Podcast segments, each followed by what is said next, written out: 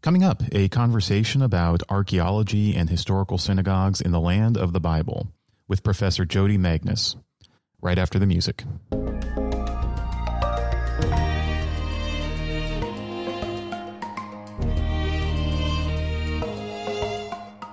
Welcome to the Upwards Podcast, an initiative of Upper House on the campus of University of Wisconsin-Madison.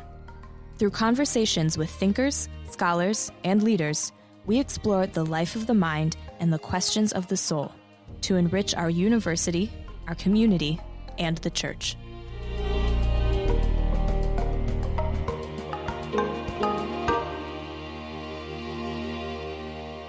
Hello and welcome back. I'm Dan, your host, and delighted to bring you another episode of the Upwards podcast. Most listeners to this podcast will probably have at least a passing interest in the fields of archaeology and ancient Near East and classical studies. If the Bible is a book that you are deeply shaped by, it's almost a natural next step to wonder about the cultures and the peoples from which the Bible came and who wrote and produced the various books of the Bible. Well, today's episode heads right in that direction. We're privileged to feature a conversation between Gordon Govier and Dr. Jodi Magness. And I'll just say a bit about both of them. Gordon is a resident of Madison and a longtime partner of Upper House. He's reported on archaeological issues for decades, including for Christianity Today. And he's also the treasurer of the Madison Biblical Archaeology Society, an organization founded in 1967 that carried uh, carries forth a distinguished history of local engagement with the fields of biblical studies and archaeology. And finally, Gordon, as he mentions at the top of this interview, also hosts his own podcast, The Sword and the Spade. And I encourage you to check that out. That's in the show notes, a link to that podcast. And in this conversation, Gordon is speaking with Professor Jodi Magness. She's the Kenan Distinguished Professor for Teaching Excellence in Early Judaism in the Department of Religious Studies at the University of North Carolina, Chapel Hill. She earned her BA from the Hebrew University and her PhD in classical archaeology from the University of Pennsylvania. And she's won numerous teaching awards and fellowships and is the author of many books. She's also taught for the Great Courses, which some of you may be familiar with including a course on Jesus and his Jewish influences, and that may be of particular interest. And finally, Dr. Magness mentions in this conversation her recently updated edition of her classic and award winning book, The Archaeology of Qumran and the Dead Sea Scrolls. Uh, that just came out with a new edition this year, updated from its original 2002 edition. And that book also won the 2003 Biblical Archaeology Society's award for Best Popular Book in Archaeology. So, this conversation is full of energy and interest, and it gets into how Dr. Magness became an archaeologist. But a lot of it does spend time on archaeology in the land of Israel or the land of the Bible. If you're not familiar with Qumran, which is a key site for archaeological findings for decades now, I'd encourage you to do just a brief primer, maybe even just the encyclopedia entry at your favorite online encyclopedia to get a sense of where that is in relationship to major sites uh, that might be more familiar, like the city of Jerusalem, uh, and the significance of Qumran and the finding of the Dead Sea Scrolls there in that place. And finally, I just want to mention that this episode is a celebration of International Archaeology Day. This year, that is on October 16th. And also in celebration, we, along with Gordon, are hosting Dr. Magness for a lecture at Upper House on Saturday, October 23rd, in collaboration with the Madison Biblical Archaeology Society.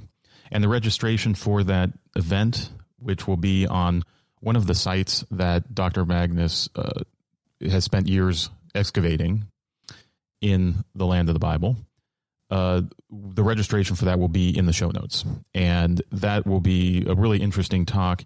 It's not going to be streamed or recorded. So if you do want to get that uh, on your calendar, uh, that will be actually at Upper House on October 23rd at 6:30 p.m. Okay, with that, I'll turn it over to Gordon for an upwards conversation with Dr. Jodi Magness. For almost 40 years, I've been hosting a weekly biblical archaeology radio program that's now become a podcast called The Book and the Spade. I enjoy talking about and learning about biblical archaeology every chance I get.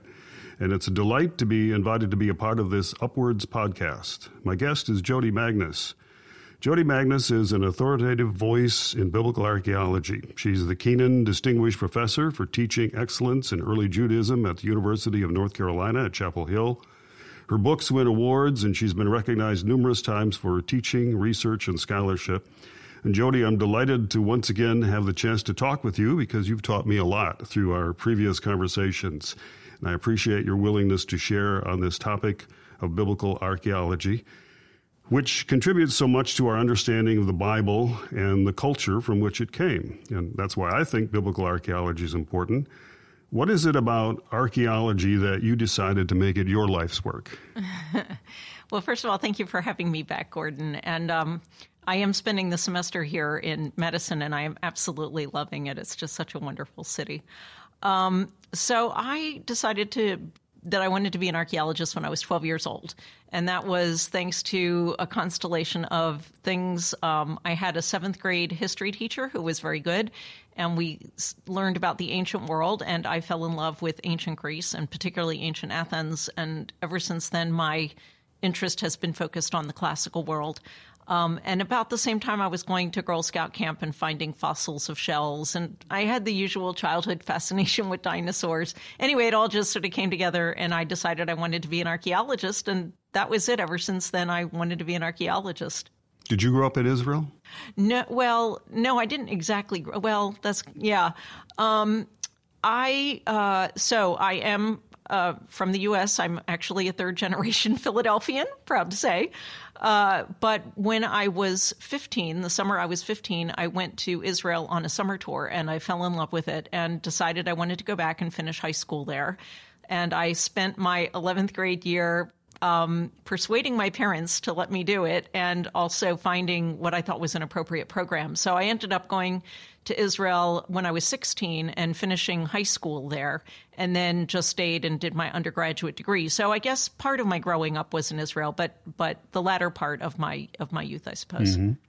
You got your bachelor's degree at Hebrew University then in Israel and your PhD back at the University of Pennsylvania. And in between, you spent three years as a field guide and naturalist at Engedi, a tropical oasis on the western shore of the Dead Sea. What did you take away from your time at Engedi? Yeah, that that is. I'm so glad you asked because people don't usually ask me about that experience, um, but it was really important. And so, one of the things that happened when I was an undergraduate in Israel that I realized studying archaeology was that our professors would talk about different archaeological sites around the country. And um, most of my classmates were familiar with those sites because growing up in Israel, they had taken school field trips and other kinds of field trips, and they were pretty intimately familiar with the country. And I, of course, was not. And so, one of the things that I really felt I lacked when I finished my BA was that kind of intimate knowledge of, of the land of Israel, what's called in Hebrew Yediat Haaretz again, there's a little bit of a backstory which I won't go into, but uh, I, I, decided after I finished my BA that I wanted to stay in Israel and that the best way to get that kind of intimate familiarity with the country would be to uh, work as a, a field guide and naturalist at a field school. So here I have to explain what field schools are because we don't have anything like this in the US. So in Israel, there is a private organization called the Society for the Protection of Nature in Israel, which is somewhat analogous to the Sierra Club in the US, but not exactly. And they run things called field schools around the country in different parts of the country where there is a permanent staff of guides whose job it is to take groups on hikes and nature walks around the area, that particular area.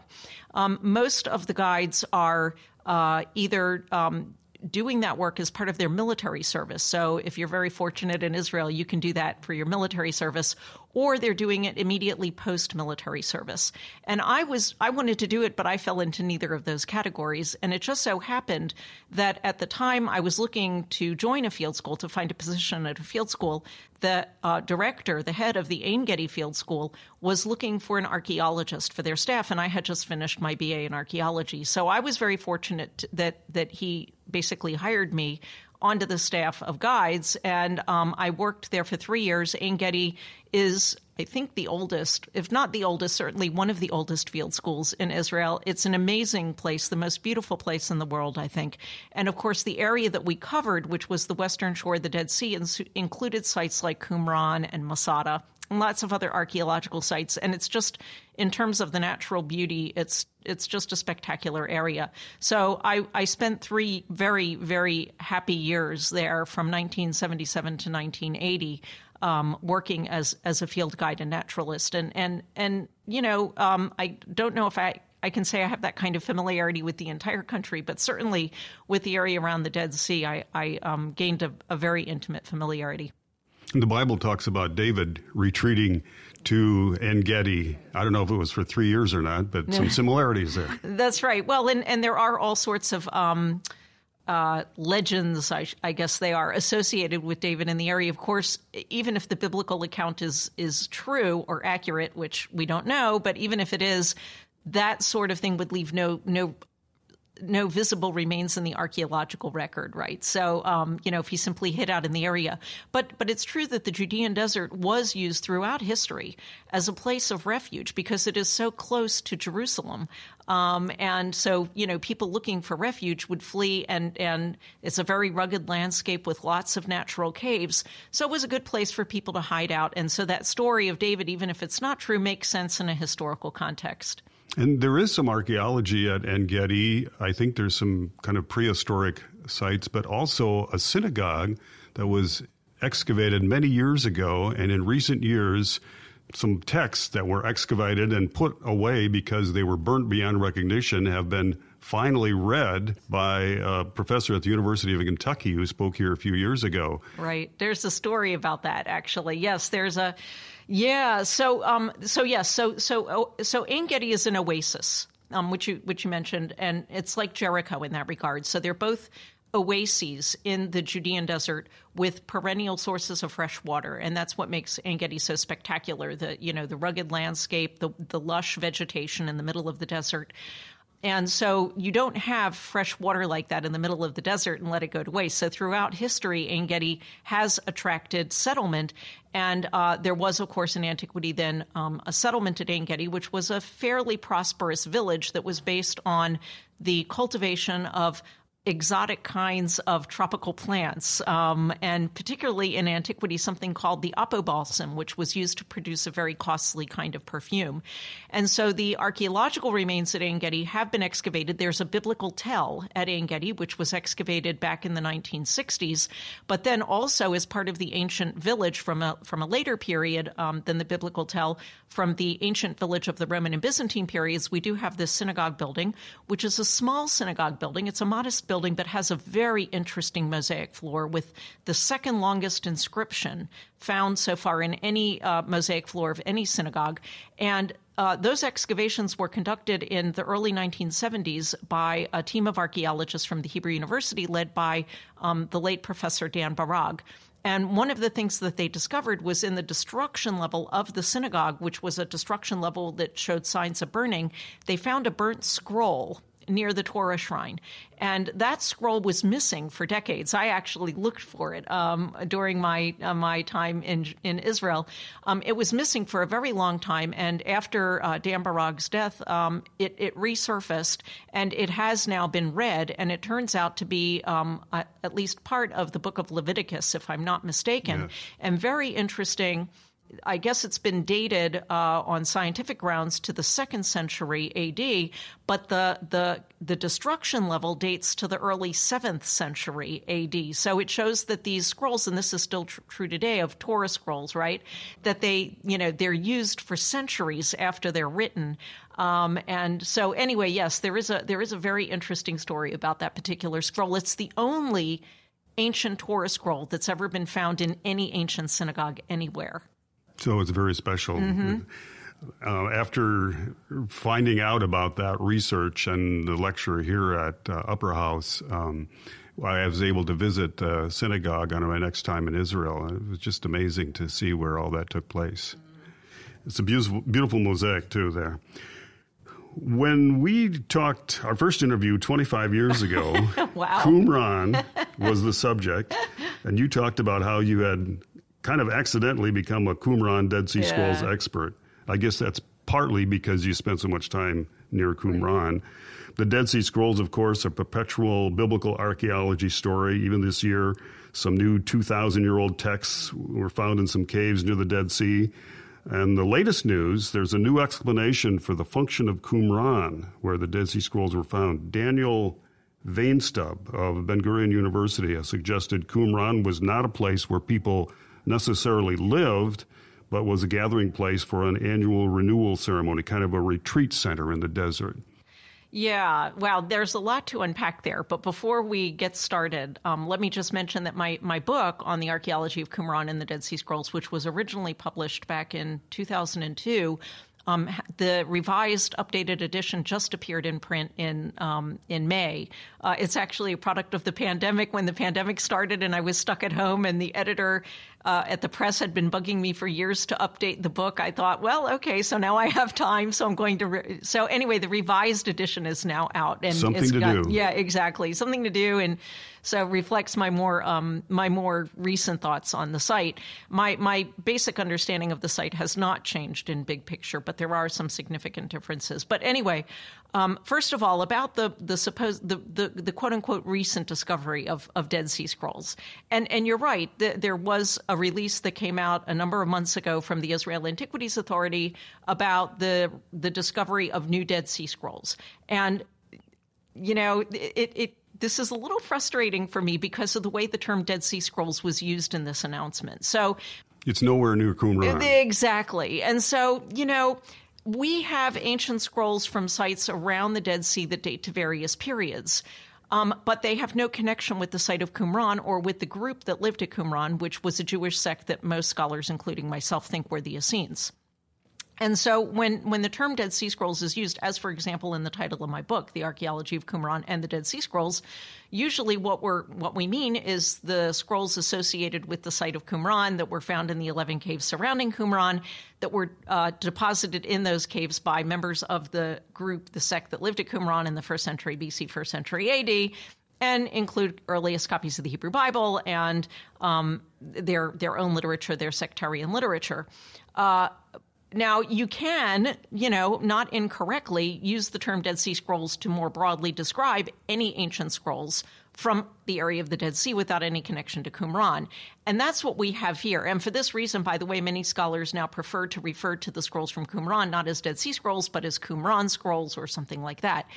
But at any rate, the term when they in that release used the term Dead Sea Scrolls. So I think for many people it connoted automatically a connection with Qumran, when in fact there is no connection at all to Qumran. What these are scrolls that were deposited in those caves or brought to those caves by Jews who were not at all connected with that sect, um, and in fact who uh, deposited those scrolls in a slightly later period than the time of Qumran in the second century AD and not the first century or BC or AD. Um, and so it's it, it's a little frustrating because it got a lot of publicity as, oh, we have new Dead Sea Scrolls. And well, yes, there are new Dead Sea Scrolls, but they're not those Dead Sea Scrolls. So anyway, that's, that's just to clarify that. Not to say that the discovery is not important in and of itself, but it just to, to say that the, the term mud, it, to my, in my opinion, muddied the sort of waters and maybe was deliberately intended to do so because it always gets attention. The term Dead Sea Scrolls, right? Everybody has heard of the Dead Sea Scrolls, and if you just said ancient scrolls from you know wherever it was, nobody would have paid much attention. Um, now about this this supposed new theory. So yes, there is a publication, and that's another kind of frustrating thing in working in Qumran, which is that every time there's a new theory, you know, wow, blows up. There's lots of publicity. Oh, there's a new theory. What do you think? You know, um, in this particular case, it's it's not it's not a particularly outlandish theory. I mean, there there are, in my opinion, uh, outlandish theories about Qumran. This is not one of them. But what's a little bit frustrating to me is that this theory is not actually a new interpretation, um, and it's it's an interpretation that's been suggested, um, maybe not exactly exactly the same, but pretty much along the same lines by other scholars. For example, Geza Vermes had suggest long time ago a really you know eminent uh, Dead Sea Scroll scholar at Oxford had suggested that uh, that uh, the members of this sect gathered at Qumran for the annual renewal of the covenant ceremony. Um, a number of years ago, a scholar named Ed Cook published an article in which he also suggested that Qumran was a place where members of this sect gathered. So the idea that you know this new, this supposedly new idea actually isn't really that much of a new idea. Uh, and um, I mean, we'll just have to wait. I I only saw sort of the the publicized reports. I haven't seen the scholarly publication yet myself, so have to wait and see what else there is in in this you know in this new theory. You mentioned updating your book. What were the important updates that you thought needed to be included in the new edition? Yeah. Um, well, thank you for asking that. Um, so, one thing that I did was to, uh, you know, in the time since I published my book back in 02, there there have been a lot of new theories proposed uh, interpreting Qumran in different ways. And although personally I have rejected pretty much all of them for on various grounds. Uh, I did include that in my my book. I felt it necessary to address the various interpretations and to address why I think they're not as convincing or as well founded as the traditional interpretation that this was a sectarian settlement or a center for a sectarian group. Um, another uh, thing that I that I sort of expanded on um, because this is these are topics that have been addressed in more detail by by other scholars in recent years. Is the presence of women at the site right, and what is the evidence or not evidence for presence of women? Some of the new evidence uh, from um, excavations in the area of the cemetery. You know, what what new information do we have in general from excavations that have been conducted and published since the time I wrote my book? Because there has been work that's continued to be done on Qumran. Um, to me, the biggest difference in the way that I view Qumran is because of uh, a piece of evidence that I was familiar with previously, but now interpret differently. Um, and that is the animal bone deposits. So, one of the, you know, Qumran has a number of peculiar archaeological features, features that are not paralleled at other archaeological sites.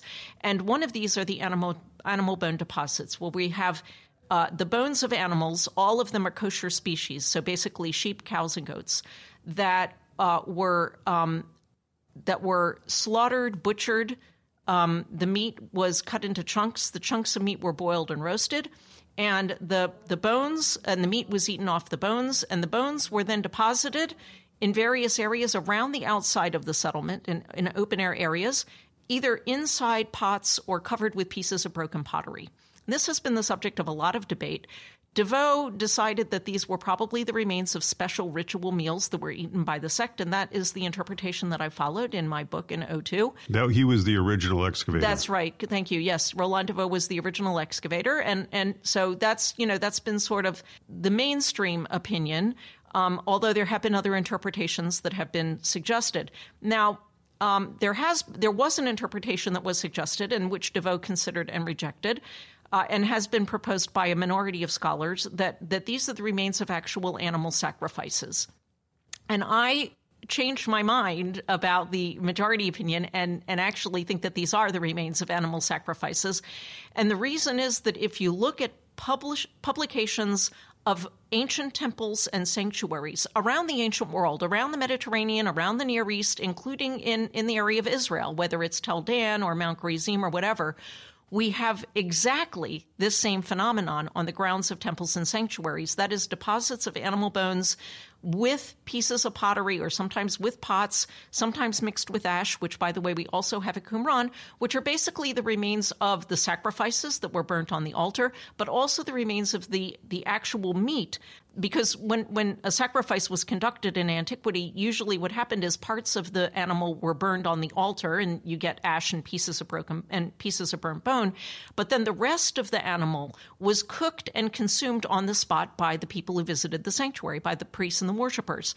And so the remains of those those those animals that were that were consumed on the spot, that were burned or consumed on the spot, were deposited as as trash, basically as garbage, on the grounds of the sanctuary. And you find these deposits all around the grounds of ancient sanctuaries. And when you look at de Vaux's description and the photographs of these animal bone deposits at Qumran and compare them with what you see in the archaeological record at ancient sanctuaries and temples around the ancient world, it's identical. I mean, they're they're they are absolutely identical in pretty much every single way, and so that I I now believe that what we have here are the remains of actual animal sacrifices, and this is really important because most scholars have rejected the possibility that the Qumran sect offered animal sacrifices. Now, many scholars believe that the Qumran sect refused to participate in the sacrifices offered in the Jerusalem temple on the grounds that the temple was polluted. But taking that additional step and, and, and, and establishing an alternate sanctuary at another spot where you're offering your own animal sacrifices from the sort of point of view of a Deuteronomistic, a Deuteronomy, you know, kind of point of view, that idea, that's something that has been very hard for, for scholars today to accept. It, it's actually not as far fetched as it sounds. We know that there were other temples and sanctuaries in the ancient world that were dedicated to the God of Israel where animal sacrifices were offered, including um, the uh, uh, temple at Leontopolis in Egypt, which operated at the same time as Qumran and was presided over by priests who were descended from the same family that apparently was connected with the leadership of the Qumran sect, that is the Zadokites. So at Leontopolis, you have the Oniad branch of the family. So it's not actually as far fetched an idea as it sounds. And so what I think is that the Qumran sect basically withdrew and you know um, constituted themselves as an as a, as kind of an alternate or or you know conceptual desert sanctuary. Um, and they're operating sort of along the lines of what was going on with the when the Israelites are wandering in the desert wilderness, you know, and, and so with the sanctuary, you know, mm. the tabernacle in their midst. And so I think that that's what's going on at Qumran, and I think that because of the archaeology. So one of the things that scholars have hashed over over and over again, and I discuss it in the book and, and on the article that was that I published before the book about this, taking certain passages from the Dead Sea Scrolls, the sectarian literature of the Dead Sea Scrolls, and trying to prove one way or another whether this sect actually did this sort of thing, right? Scholars have marshaled various passages to prove or disprove this. And and the, the problem is is that again it's a matter of interpretation of the literature um, a matter of who was writing it when the literature was written um, and there's no consensus among scholars about this so in my opinion here the archaeological evidence is is unequivocal and we simply, as modern scholars, have to adjust our view of what was going on in uh, early Judaism and at the time of Qumran in light of the archaeological evidence. So I think that's actually the biggest difference between, you know, and the most significant difference between my previous Qumran book and, and the version now. Should there be evidence of a sacrificial altar? Then? Right. Yeah, and you know that's that's actually been one of the main object. Well, that's a, not that is one objection to the idea that, that there was a sacrificial cult at Qumran is that there there are no remains of an altar. Um, to my mind, so so let me just say first of all, Jean Baptiste Humbert, who is the archaeologist at the French school in Jerusalem, the École Biblique, who is basically the heir, the successor to the original excavator de Vaux. He published an article a number of years ago suggesting that, in fact, there was an altar located on the northern side of the site. He identified a, a structure as an altar. The problem is there are pretty much no pictures of it. The plan of it, it's impossible to see anything. It's very hard to see that that, that is, in fact, an altar. I mean, I'm not ruling out the possibility that it is, but it doesn't, you know, it, I can't see that, that what he has published indicates that it's an altar. Um, so there is that suggestion, but most scholars do not accept that, and most scholars say, well, there should be an altar. And that was actually one of the things that de Vaux said also, that there's no altar. Now, in fact, altars, you know, could easily be dismantled. I if mean, it was altars a bronze were, altar. It wouldn't have been a bronze. Probably would have been a stone altar made of un, unhewn stones, and that's you know there was there was continuous occupation at Qumran even after the site was uh, destroyed by the Romans in 68 because the Romans left, you know, a garrison at Qumran after 68, the de Vaux's period three. So, you know, that's the sort of thing that easily could have been dismantled. And, and in my original article and then in the book, I looked at plans from de Vaux's excavations and photographs. And there is actually an area on the north side of the site uh, where there are thick deposits of ash mixed with pieces of animal bone. Uh, and, and a few pieces of pottery, and in the middle is a void a significant void, and it looks like the the ash piled up around something that would have had, based on the dimensions of the void, would have had the dimensions of an altar according to biblical dimensions, um, and that that whatever it was was removed and left this void.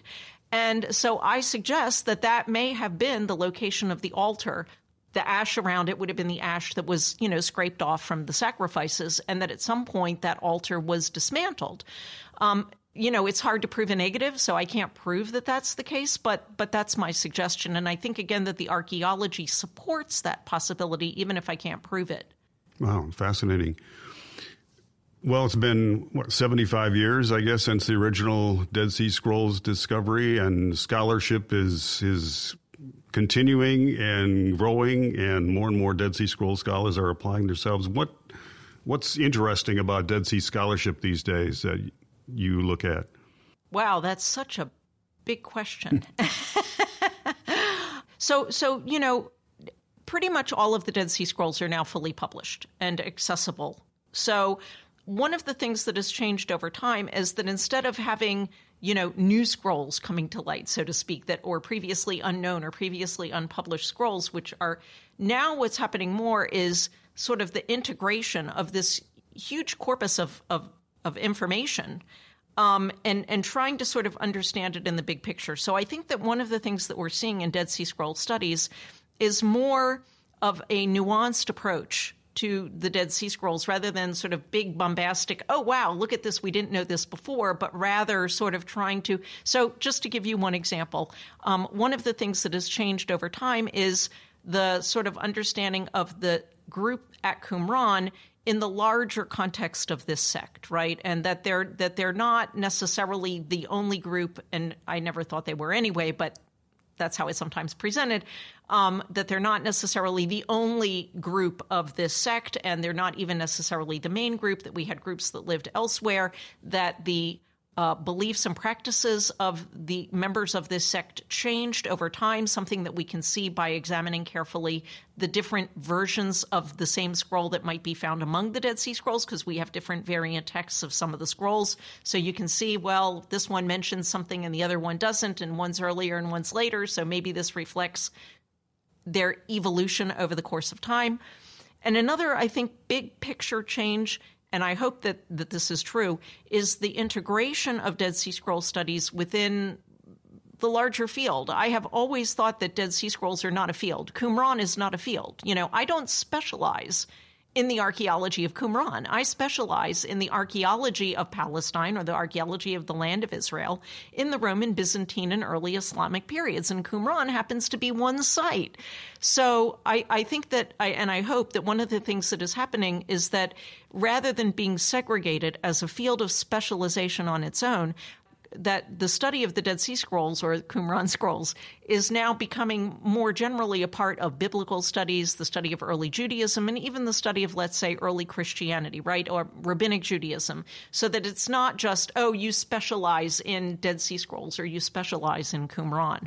Last year, 2021, the pandemic year, the big Dead Sea Scrolls story were the fake Dead Sea Scrolls that yes. were discovered in American museums and elsewhere.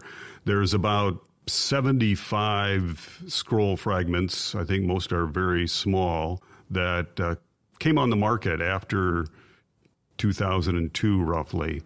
Um, and, and many of these have been decided to be through testing and other ways, mostly testing, I guess, modern forgeries. Do you think all of these latter day Dead Sea Scrolls are modern forgeries?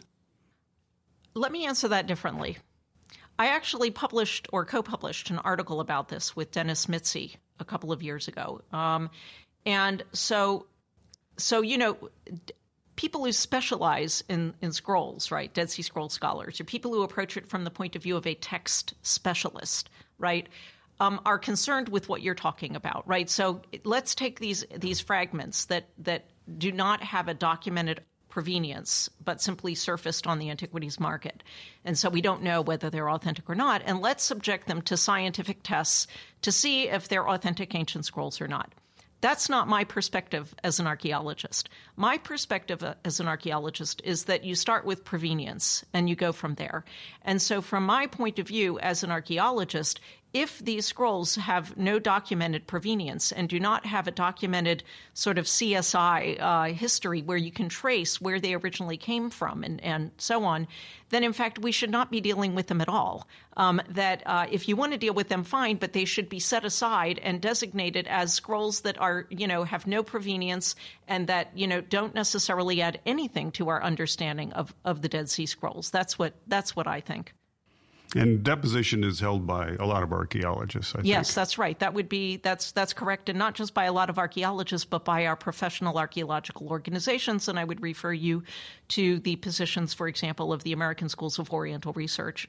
Uh, well, actually, now they changed their name, so the American Schools of Research, I guess now, ASOR, uh, and the Archaeological Institute of America. And the reason for that is because it encourages looting. Yeah, that's right. The acquisition of antiquities on the antiquities market encourages looting because sites are then looted in order to feed the demand. And that removes the antiquities from their context, and it's the context that gives most of the value to That's that. right. So for archaeologists, we're concerned with context. That's right. So something that has no context has basically lost its value as an archaeological artifact. I think it was the last time we talked, you suggested that synagogues in the Galilee have been misdated. dated earlier than they should be. And you were going to partially excavate a synagogue and come up with better data to help solve that problem. Yeah. And that didn't go, quite go as planned. Well, it, it actually went better than planned, but um, yes, I did get a bit derailed. So you're right. I still hold that position, by the way. I still hold the position that the so-called Galilean type synagogues, which are these monumental buildings like the like the synagogue at Capernaum, which many of your listeners are probably familiar with, that these buildings have been dated by archaeologists too early to the, the traditional dating is second and third centuries AD, and I think that they date mostly to the latter part of the fourth century, but especially the fifth and sixth centuries. And I set out to to try and sort of establish whether I'm right or wrong by excavating my very own Galilean type synagogue at a site called Huqoq in Galilee. And by the way, for your listeners, if they want to look it up, it's that we have a website, a dig website, huqoq.org, H U Q O Q.org, and you can see all the information there. Uh, we started excavations in 2011. We've been excavating every summer since then, except the last two summers due to COVID. And we have been coming uh, up with the remains of a monumental Galilean type synagogue building, um, which, on the basis of the evidence that we have so far, which includes pottery coins and radiocarbon dating, uh, appears to have been built in the early 5th century, so a little bit after 400 AD. But what's so amazing about this building is that instead of being paved with flagstones like like the typical Galilean type synagogues like Capernaum, for example, it is paved with mosaic floors and not just any mosaic floors, mosaic floors that are divided into a series of panels that depict, for the most part, biblical stories. And we have scenes of Samson and Jonah and the building of the Tower of Babel and, jo- and Noah's Ark and the the parting of the Red Sea. So it's absolutely extraordinary. So yes, that that did. The mosaics have definitely um, sort of you know made the push the the project in a slightly different direction. My original goal was to excavate just half of the synagogue, do a five year project, excavate half the synagogue, find the dating evidence, and then you know let it be, and somebody else then could come along and excavate the rest and see if I'm right or wrong. But with the mosaics, we we um, now are committed, of course, to excavating the entire building, and we've got about two thirds to three quarters of it excavated so far. So we still need about two to three more years to finish it up. So these are ancient biblical scenes that rival the the scenes at Dura Europos, another yeah, synagogue. Yeah, actually, um, so Dura Europos, which is a synagogue in Syria, uh, and and dates earlier. It dates to the third century A.D. Um, has a spectacular. Uh, decorative program of of colorful wall paintings with biblical scenes on on its walls, but not the floor. So ours our synagogue is analogous in having this amazing program of of you know biblical stories depicted but in the mosaic floor not on the walls and and being you know a couple of centuries later right than than Dura Europos um, so and and being located in in Israel in Galilee and not in in in Syria so basically being a Palestinian synagogue and not a diaspora synagogue. So there are differences. There are also differences in the way some of the same scenes are portrayed. So at Dura Europos, there is a scene of, of the parting of the Red Sea. We have a scene of it's not exactly the parting of the Red Sea, it's Pharaoh's soldiers being swallowed by giant fish in the Red Sea. That's what we have.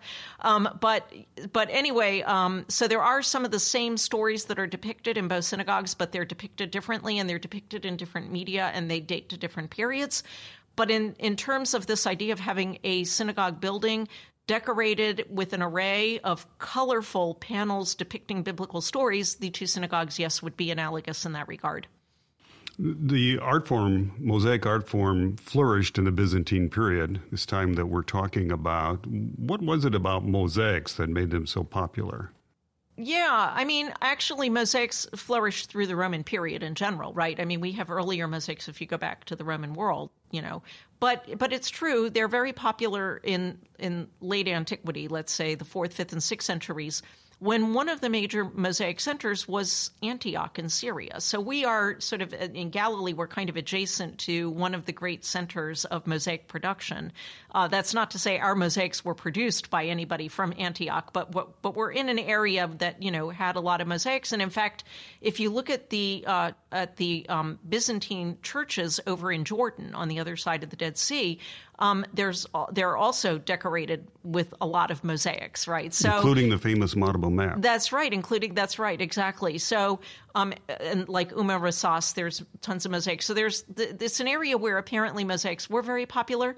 Um, the thing about mosaics in, in these kinds of buildings, whether they're churches or, or synagogues, um, is that you could use the mosaics to depict your to get your message across right? To use these biblical stories in order to convey your basic underlying message of whatever it was salvation or you know whatever um, use the the stories to help educate the worshipers who came in um, perhaps also to complement the liturgy that was conducted inside the building and the great thing about mosaics of course is that uh, that when you walk on them, you know they're they're pretty durable. So you know that's uh, that's also good for a public building. So yeah, I think there's there are a number of reasons why mosaics were popular, but we happen to be in an area where um, mosaics were common uh, through late antiquity. I think one of the things we talked about in a previous conversation was the fact that some of these mosaics are a zodiac design, and that would seem unusual in a Jewish synagogue. Yeah, there are. We have a zodiac. We have a heliozodiac cycle at Huqoq. Uh, like everything else, it's a little different from the others that are in ancient synagogues. But um, we now have ten ancient synagogues in Israel that have a heliozodiac cycle. So it's we don't have any in diaspora synagogues, at least not so far. But in in the land of Israel, we have ten ancient synagogues that had a heliozodiac cycle. And this is one of the very interesting things, and there's been tons written on it about what was it about the heliozodiac cycle that was so meaningful to these congregations. Um, I'm not going to answer your question farther than that because that would take like another couple of hours. Um, pretty much every single scholar that you ask has a different opinion about what was the significance of the heliozodiac cycle. I had my say. I published a long article in Dumbarton Oaks Papers in 2005 um, about it, but but every single person has a different idea. It's very interesting that we do not find this motif in churches. So, whereas Jews and Christians used some of the same biblical stories to decorate their, their public buildings, whether it's the story of uh, the offering of Isaac by, by Abraham, or whether it's um, the story of Daniel in the lion's den, or whatever. So, Jews and Christians often use some of the same biblical stories, but the heliozodiac cycle is not found in churches. It's, it's particular to, to synagogues, and again, so far to synagogues in Palestine. So, why exactly that is, again, it depends on how you interpret the significance of the motif. I think one of the things that you've compared mosaics to are stained glass windows in churches. Is there a connection? Oh, I wasn't there? the one who did that, but um, but uh, anyway, no, I and I don't know if there's a connection to that. Um, I don't know. Uh, at some point, it is true. Um, at some point, uh, Christians um, and this was already, you know, in, in late antiquity, uh, decided to place their figured scenes, biblical scenes, and things like that on the walls and ceilings of the building and not on the floor where they would be walked on. Whereas in, in synagogues, of course, they were walked on. But whether that has any connection to, you know, later. Uh, uh, stained glass windows, I don't know. Um, I should also say that that often um, public buildings in the Roman and late Roman world had glass windows. They weren't stained glass, but had glass windows. But we we rarely find, you know, they, they rarely survive. So sometimes you'll, if you open up archaeological reports in the glass chapter, you'll see references to glass window panes from the building, but um, but not stained glass. Well, let's uh, come bring our listeners up to date with what you're working on now, which is a book on Jerusalem. Yeah. Why do we need another book on uh, Jerusalem? Uh, that's a really good question. You need to ask the editor at, at Oxford University Press, who pestered me for years to write this book, why we need another book on Jerusalem. So I finally relented, but uh, it, I, I, I really didn't want to write this book, and, and I resisted for a very long time, and he just he persisted for a very long time. Um, but I resisted because because Jerusalem is so complex. My previous book was about Masada. Masada is a fairly easy story to tell. It has, you know, it's nice and neat. It has a beginning, middle, and end, and it's a, you know, it's one site with, you know, basically very easy, you know, levels that you can go through. But Jerusalem is infinite, you know. So so Masada is finite, but Jerusalem is infinite, and there's no end to Jerusalem. Um, and and and and anybody who knows anything about Jerusalem, and this includes me, would never agree to write a book about it. This is a book that's not a specialist book; it's a trade book, so it's aimed at a non-specialist audience. So to try and write a book that sort of covers the complexity of the city throughout time for people who are not specialists, this is a really daunting task. And, and that's why I resisted for a very long time.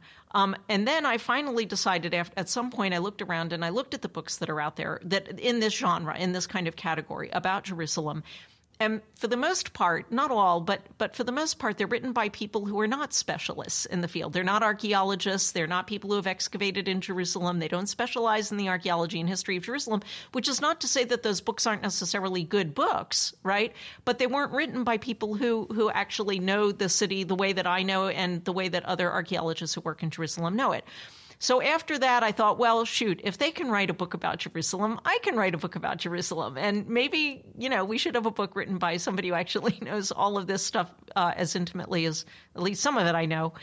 Uh, so I agreed to do it. And, um, the original idea it's it's sort of tentatively you know publishers always change titles so right now it's tentatively titled jerusalem through the ages that's not necessarily what the title will end up being the original idea was to take it up to the Crusades and to have each chapter starting at the beginning and have each chapter focus on a particular date in Jerusalem's history, a sort of transition date in Jerusalem's history, right? So, what did Jerusalem look like, you know, on the eve of the Muslim conquest or, you know, whatever? Um, and, and then to take it up to the Crusades. I'm now, so thanks to the pandemic, I have to say, I was able to get a, a, head start on this project because my original idea was that I was going to write it this year during my sabbatical year. And it's a good thing that that did not happen because there's no way I could have written it in a year. There's there's absolutely no way. And so this was actually one of the benefits of the pandemic. After I finished my revision of the Qumran book, I got started on the Jerusalem book. And I, I am now working on the draft of what I think will be the last chapter uh, and and they are just drafts at this point, but the draft of the last chapter. And I think that because it's so long right now that I probably won't take it up to the Crusades. I'll probably end it with Charlemagne's time. That is around the year 800 in the early Islamic period. Um, and that's the chapter that I'm working on right now. So I'm struggling right now with, you know, trying to explain the complexity of the Dome of the Rock, which is extremely complex, and the other monuments on the Temple Mount or Haram, as it's called in, in uh, Arabic. Um, and, and, and at the moment, I'm actually submerged in a debate over these monumental buildings that were discovered by Israeli archaeologists in the late 1960s around the western and southern sides of the Temple Mount, and what are they, and what is their correct date. There's a whole controversy about that. So, um, so that's how the book is going to go. It is going to be more, much more complex and, and more technical than my Masada book, um, just because it's impossible not to. But I'm hoping that I'll be able to explain things in a way that people who are not specialists will understand and also that won't put them to sleep as they're reading it with lots of illustrations so they can follow along. Because I do think it's important to understand to understand the background to these debates and, and to understand because these are debates that that are central to claims that are made about Jerusalem, whether it's you know who has the who who were the you know did David have a palace in Jerusalem and and you know who has the rights to certain parts of the city historical rights you know and that archaeology is always cited right, as sort of the, you know, one of the things that legitimizes these kinds of claims. And I think it's important for people to understand that the archaeological evidence is not unequivocal, that it's a matter of interpretation and how you interpret. And, and even if you can interpret it in different ways, the, the um, claims are not necessarily based on the most reasonable or highly supported interpretation of the evidence. So I, am going to try and get that across to to readers. We'll see how it turns out. But I have a year before it's due to the publisher. So I'm, you know, struggling with all of that complexity. Sounds fascinating. I'm looking forward to it. It's my understanding that the Dome of the Rock, this famous Islamic building, is actually in the design of a Christian church. Yeah, yeah, that's a number. That's exactly right. So a number of scholars have pointed this out. This it, again, there's you know tons of literature on. That's another problem with dealing with Jerusalem. That every single thing has like tons of scholarly literature. So of course, the Dome of the Rock being, I think, the most prominent monument in Jerusalem. Uh, is uh, has been the focus of a lot of attention. And, and already many scholars have pointed out the similarities between the, the layout and the decoration of the Dome of the Rock and contemporary some contemporary Christian churches, primarily the rotunda of the Church of the Holy Sepulchre, which is the circular structure that that enshrines the tomb uh, inside the tomb of Christ in the middle, um, but also other you know churches that are analogous to that. We have um, the uh, structure inside the um, the uh, Church of the Nativity in Bethlehem, which encircles the grotto, right? Uh, and um, there's a church just outside Jerusalem, the Kathisma Church, uh, which also has this octagonal layout. So you know, so yes, there's there's no doubt there's there's no doubt that uh, that at least one of the sources of inspiration for the Dome of the Rock were these sort of what we call centralized churches uh, in Jerusalem and its environs um, which were used to enshrine a central focal point, usually a focal point for pilgrimage. And, and often these buildings are described as martyria because in the Christian world, they enshrined a site associated with a martyr, meaning somebody who had testified to the truth of Christianity, right? Who was a witness to the truth of Christianity. Um, and so this kind of structure then clearly inspired the layout and decoration of the Dome of the Rock, which enshrines this, this outcrop of rock, this, the foundation stone in the center. And one of the big questions is what was the significance of that rocky outcrop at the time the Dome of the Rock was built? Because later, certain traditions arise and become associated with that rock. But what were the associations with that rock at the time it, the, the structure was built in the seventh century? So there's a huge amount of literature on that mm. as hmm. well. Mm. Well, there's lots more I'd like to talk about, but I want to get into one more area before we wrap this up. Uh, we've been doing a series of programs on seals and seal impressions and wet sifting recently. Earlier this year, I reviewed some of the news digest in the Biblical Archaeology magazine that I edit, ARTIFAX, and I noticed few reports about discoveries of seals and seal impressions up to 2005.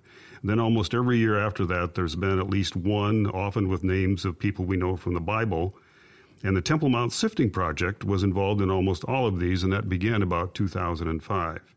And these seals are some of the few examples we have of ancient Hebrew inscriptions.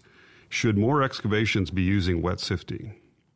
I think it, it depends on the context, right? So, so one of the things that you have to understand is that is that, and I say this as somebody who directs an excavation, right? So it's a matter of how you allocate your resources, right? So wet, wet sifting is is great because it retrieves these kinds of teeny little artifacts like you're describing um, that you wouldn't necessarily find otherwise. Uh, and um, but it, it also requires it, it it absorbs a huge amount of resources, right? And so you need to have a lot of funding in order to be able to and and, and manpower, right, and equipment to be able to do that. And it's not necessarily always something that is worthwhile depending on what you're digging through, right? So it depends on the context. If you're digging in a context like, um, like for example, this pool that was excavated by the Gihon Spring, where they also wet sifted, right, and they found they found a lot of these uh, these seals or sealings actually. Um, then I think it makes sense, right? But if you're just excavating, I don't know, a you know, uh, a fill of, um, I don't know, uh, a medieval, you know, of a late medieval fill from, you know, that accumulated after, I don't know, whatever, it doesn't necessarily make sense because then you're gonna you're not gonna so you have to allocate your resources in a in a wise way and you have to decide how to excavate. So i do i and, and so i think that what you're seeing now is archaeologists recognizing that in certain contexts yes it does make sense to wet sift. And depending on where you're excavating you might want to do some tests first and wet sift and see what you come up with and then decide do i want to allocate more resources and expand it? I say this because you know in my synagogue at Huqoq we are we're not wet sifting, but we are we although we're doing flotation, which actually retrieves some of this stuff, but we are uh, dry sifting all of the fills that we fi- that we're finding above our synagogue mosaic floor, which were sealed by a late medieval floor, and these are fills that are a meter deep in a building that measures 15 by 20 meters. I mean, it's a huge amount of fill that we, and it's it really slows up the project. But in in terms of my priorities, it's extremely important because one of my priorities is dating our building and and finding things like coins and other objects in the fills. It's something that you might not come up with if you weren't doing the sifting. So it's a matter of how you're allocating your resources. And, and that's one of the things that archaeologists have to do in the field is decide what is the nature of the remains and, and what is the best way to retrieve the maximum amount of data. So, so that's what I would say. And I think that that's why you're seeing more wet sifting now, at least in certain contexts. But it's not something that would be suitable for everything that you excavate.